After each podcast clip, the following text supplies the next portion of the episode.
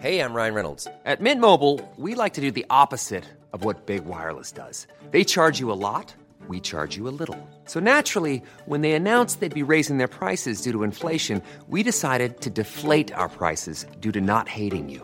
That's right. We're cutting the price of Mint Unlimited from $30 a month to just $15 a month. Give it a try at mintmobile.com slash switch. $45 upfront for three months plus taxes and fees. Promo rate for new customers for limited time. Unlimited more than 40 gigabytes per month. Slows. Full terms at mintmobile.com. Que dois-je faire Alors comment ce texte est-il appliqué dans les entreprises et quels sont vos droits C'est légal, c'est irréprochablement légal.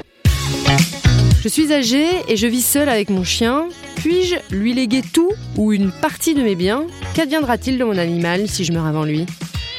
Alors en France, contrairement à d'autres pays, il n'est pas possible de léguer tout ou partie de son patrimoine à son animal de compagnie. Roxane Schmidt, avocat à la Cour. Même si depuis février 2015, les animaux ne sont plus juridiquement qualifiés de meubles en tant que tels puisqu'ils sont des êtres vivants doués de sensibilité, ils sont néanmoins soumis au régime des biens. Donc ils n'ont pas de personnalité juridique, donc pas de capacité juridique, et donc en conséquence, ils ne peuvent hériter.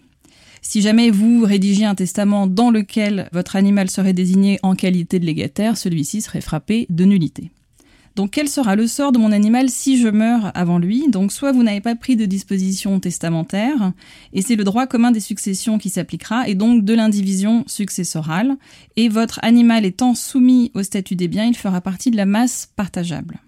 Si vous avez des héritiers, l'un d'entre eux devrait accepter de prendre en charge votre animal et lui apporter les soins nécessaires, sachant que les frais relatifs à l'entretien de votre animal sont des dépenses exposées dans l'intérêt de l'indivision et qu'ils doivent être remboursés, néanmoins à la condition que les autres indivisaires aient préalablement donné leur accord. Si la succession est vacante, c'est-à-dire il n'y a pas d'héritier, ou alors ils ont renoncé à la succession, ou alors ils ne l'ont pas accepté dans les délais, il y a un curateur qui sera désigné et l'avenir de votre animal sera effectivement incertain.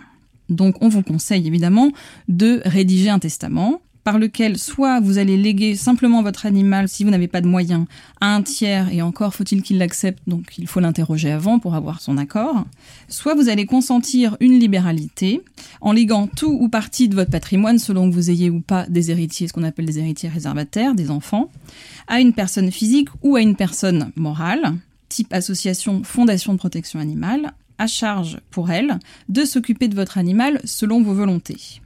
Alors attention à prévoir une charge qui soit réalisable, bien sûr, et à rédiger un testament qui ne pose aucune difficulté d'interprétation, parce que sinon il y aura une procédure judiciaire et en attendant votre animal, son sort sera incertain.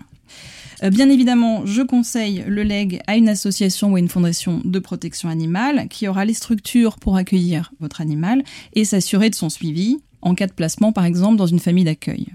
Il faudra surtout que vous vérifiez avant que l'association à laquelle vous entendez léguer tout ou partie de votre patrimoine ait la capacité à recevoir, c'est-à-dire qu'il faut qu'elle soit reconnue d'utilité publique, sinon elle n'est pas en capacité de recevoir ses dons et legs.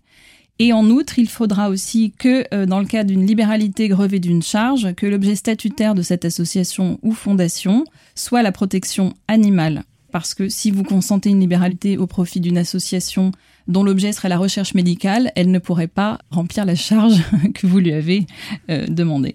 Donc, en conclusion, vous ne pouvez pas léguer à votre animal. En revanche, moi, je vous conseille de léguer à une association ou fondation de protection animale qui est reconnue d'utilité publique, donc elle a la capacité à recevoir les dons et les legs. Et si vous grevez votre libéralité d'une charge, il faudra bien vérifier que l'objet statutaire de cette fondation ou association est bien la protection animale, sinon elle ne pourra pas exécuter la charge qui est prévue dans le testament. Pour conclure, premièrement, il n'est pas possible de léguer tout son patrimoine à son animal de compagnie. Deuxièmement, l'animal fait partie de la masse partageable car il est soumis au statut des biens. Troisièmement, s'il n'y a pas d'héritier, l'avenir de votre animal est incertain. Il faut donc rédiger un testament dans lequel vous léguez votre animal. Et pour finir, il est aussi possible de léguer votre animal à une association de protection animale reconnue d'utilité publique.